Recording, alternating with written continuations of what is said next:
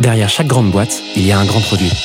Derrière chaque grand produit, il y a des gens talentueux, passionnés et ambitieux. Oh, that's music to my ears. On les appelle Product Manager, CPO ou Product Leader. Oh, yes, yes. Quel que soit leur titre, ils ont tous la même mission. Devenir la clé de voûte de leur entreprise à la croisée du design, du business et de la tech pour créer les futurs produits indispensables de demain. Well, that's excellent.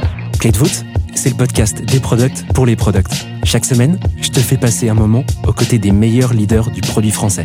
I'm so happy. Avec une mission, te livrer tous leurs secrets, méthodes et apprentissages pour devenir toi aussi la clé de voûte de ton entreprise. You know what? I like that idea. Aujourd'hui, j'ai le plaisir d'accueillir Benjamin Lausier sur Clé de voûte. Benjamin a passé toute sa carrière aux États-Unis en démarrant Growth dans une startup basée à San Francisco. En 2013, il rejoint Lyft, en devient Head of Product, puis intègre l'équipe produit de Thumbtack. Il en devient VP Product et se consacre à la formation chez Reforge en tant qu'Executive in Residence, où il crée et anime des programmes de formation en produits et growth. Benjamin vient sur Clé de voûte nous raconter son solide parcours de product au sein des plus belles boîtes US. En deuxième partie d'épisode, on creuse ensemble ses frameworks maison pour aider les product managers à développer leur carrière avant de détailler sa méthode pour faire décoller un produit marketplace. Je te laisse quelques secondes pour te préparer et je te souhaite une bonne écoute. Alors on y va pour cette troisième partie d'épisode. Benjamin, qu'est-ce que tu veux évoquer cette fois-ci sur euh, cette troisième partie?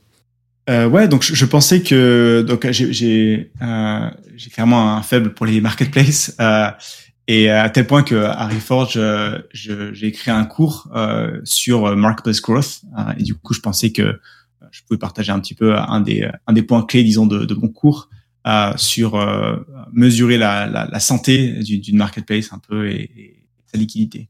Trop bien. Donc, pour répéter un petit peu euh, ce qu'on a dit au début sur Reforge, c'est, si je comprends bien, un organisme de formation, c'est ça, pour les products et peut-être d'autres publics, entrepreneurs également peut-être? Exactement, c'est vraiment accès produit croissance, euh, product et growth. euh, et toi, tu interviens sur des sujets de marketplace en particulier là-bas ou des sujets un peu plus généraux sur le produit? Ouais, un peu euh, plus généraux. Donc, executive in residence, en gros, mon job, c'est de, de soit créer des cours, euh, comme je l'ai fait là sur Marketplace Growth, euh, mais aussi de d'animer des, des events et des case studies. Par exemple, euh, Reforge, ils ont leur propre cours sur euh, comment set OKRs, des choses comme ça. Et ben moi, je vais construire un case study, je vais interviewer le CPO de Netflix et montrer comment Netflix utilise le framework dont le cours parle et animer de- des événements comme ça avec des gens. Donc, voilà, voilà mon job aujourd'hui. Et du coup, le cours que j'ai créé, c'est Marketplace Growth, euh, qui, qui s'inscrit un peu dans ce, sur la même plateforme. Quoi. Trop bien. Eh ben écoute, je pense qu'on n'aura pas le temps de faire tout le cours de Reforge. Et puis à un moment, si tu veux pas tout faire, tout faire gratuit sur le podcast. Même moi, j'y ai pas accès d'ailleurs. C'est un teaser. Euh, c'est un bon teaser.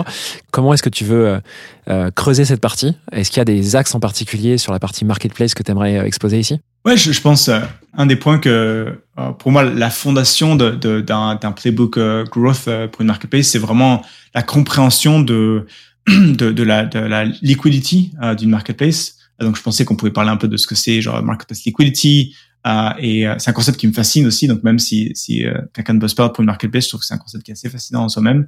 Euh, et, euh, et après comment le mesurer plus concrètement quoi. Donc Ouais, bah carrément, let's go, creusons. Donc la liquidité du marketplace, qu'est-ce que tu as en tête euh, euh, Qu'est-ce que ça veut dire concrètement? Ouais, donc la, la liquidité du marketplace, euh, c'est vraiment à quel point c'est facile pour un, un utilisateur de trouver euh, ce qu'ils veulent sur la plateforme. Quoi. En anglais, euh, la façon dont j'aime le décrire, c'est euh, c'est le, le fill rate of intentful demand euh, or supply. Donc c'est à quel point euh, tu, tu, si tu penses à ce concept de intentful demand, donc de la, la, la, la demande qui a vraiment euh, qui, qui, qui de, de l'intent, Intention, je dirais, intention pour intent. intention, voilà, de, de la demande qui, est, qui assez d'un un niveau d'intention qui est assez élevé. Ouais. Euh, à quel point on est capable de, de matcher ces gens-là avec euh, un, un produit pour eux ou un service. Quoi.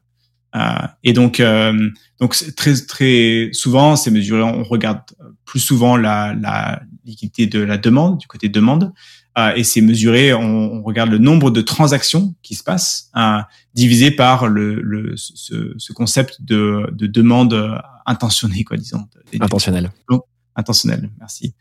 Euh, euh, donc, donc, par exemple, euh, sur, euh, on, si on prend une marketplace très facile comme, comme eBay, euh, ça peut être le nombre de transactions qui se passent, donc le nombre de ventes qui se passent sur une, quelque chose comme eBay, euh, divisé par le nombre de, de, de recherches. Donc, une recherche, c'est, on peut dire que c'est une demande qui est intentionnelle, euh, quelqu'un qui, c'est pas juste un visiteur, c'est quelqu'un qui a un vrai besoin, qui cherche quelque chose sur le site, combien de ces recherches on est capable de transformer en une transaction, une vente sur la plateforme. Donc voilà le, le concept de, de liquidité.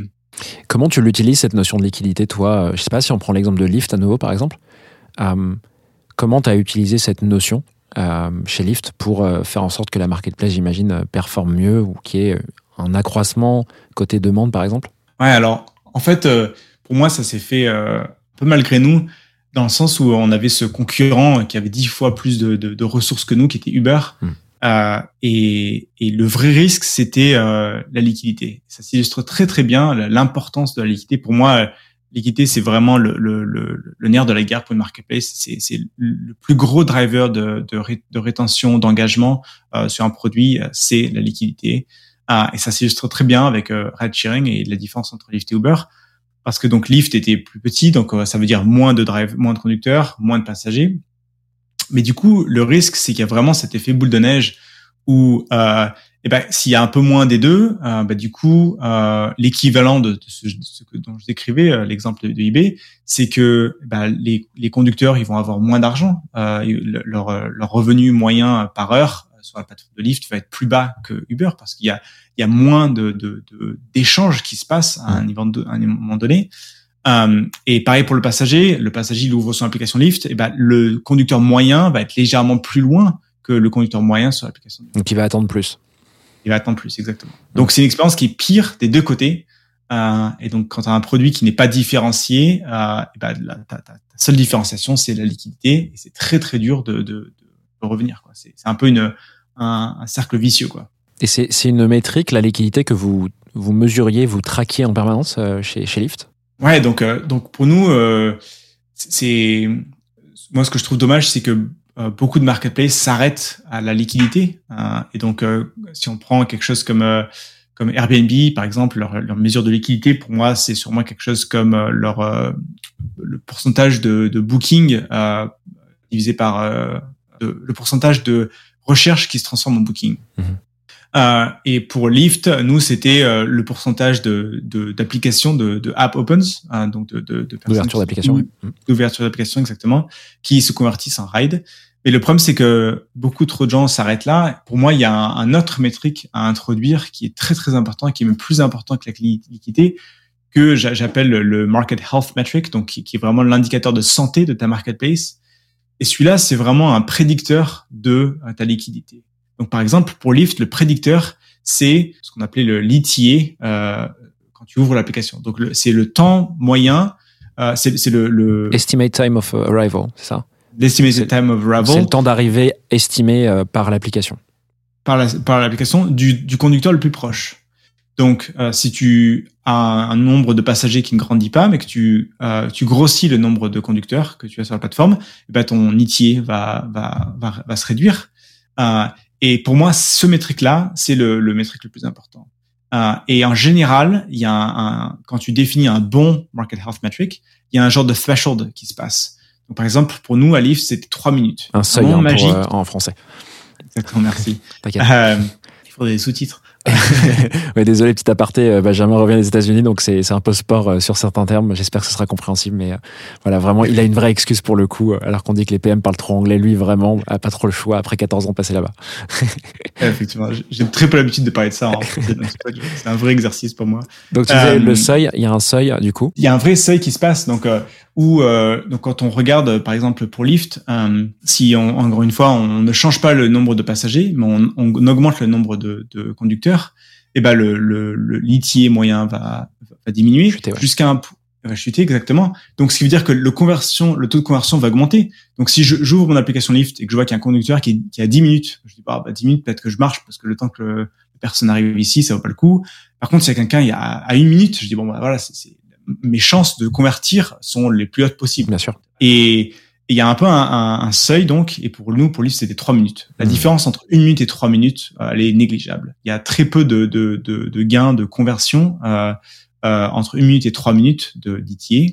Euh, par contre, entre trois minutes et cinq minutes, c'est c'est énorme. Hyper intéressant. Donc, ça veut dire que, sachant ça, partons de ce postulat, vous deviez mettre en place des leviers ou activer des leviers pour que ce, ce ETA, il reste en deçà de 3 minutes. C'est ça Exactement. Partout, Voilà. partout, je veux dire, de manière uniforme dans une ville, quoi. Voilà. Et maintenant, si on prend un, un exemple un peu plus euh, peut-être euh, conceptuel, un peu plus facile, on reprend l'exemple de, de eBay, euh, par exemple. Euh, c'est le problème d'un métrique comme liquidity, c'est que c'est c'est très important, mais c'est aussi très difficile pour la, une équipe moyenne de, de, de, de comprendre l'impact qu'ils peuvent avoir. Un- je suis un PM à eBay ou à Facebook Marketplace ou une, une plateforme un peu similaire.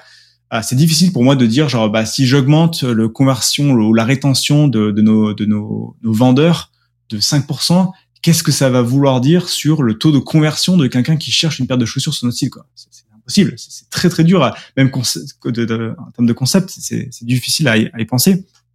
Par contre, l'équivalent, euh, ce serait nombre de résultats sur la page. Euh, donc on sait que quand quelqu'un cherche pour des, chaussures euh, sur eBay ou quand on cherche quelque chose, il faut qu'on ait au moins cinq, euh, cinq, euh, euh, cinq trucs. Cinq Euh, résultats, tu veux dire, qui sortent Résultats, Cinq articles. Ouais, ouais. Voilà, cinq articles, exactement, merci. Euh, on sait que si on a moins de cinq articles, en général, bah, si on n'a qu'un seul article, bah forcément les gens, ça inspire pas trop confiance, ça fait un peu louche, on va aller regarder sur notre plateforme. Euh, si on a après qu'on en ait 10 ou qu'on en ait 14, bah voilà, peut-être que les gens ils vont pas forcément voir la différence.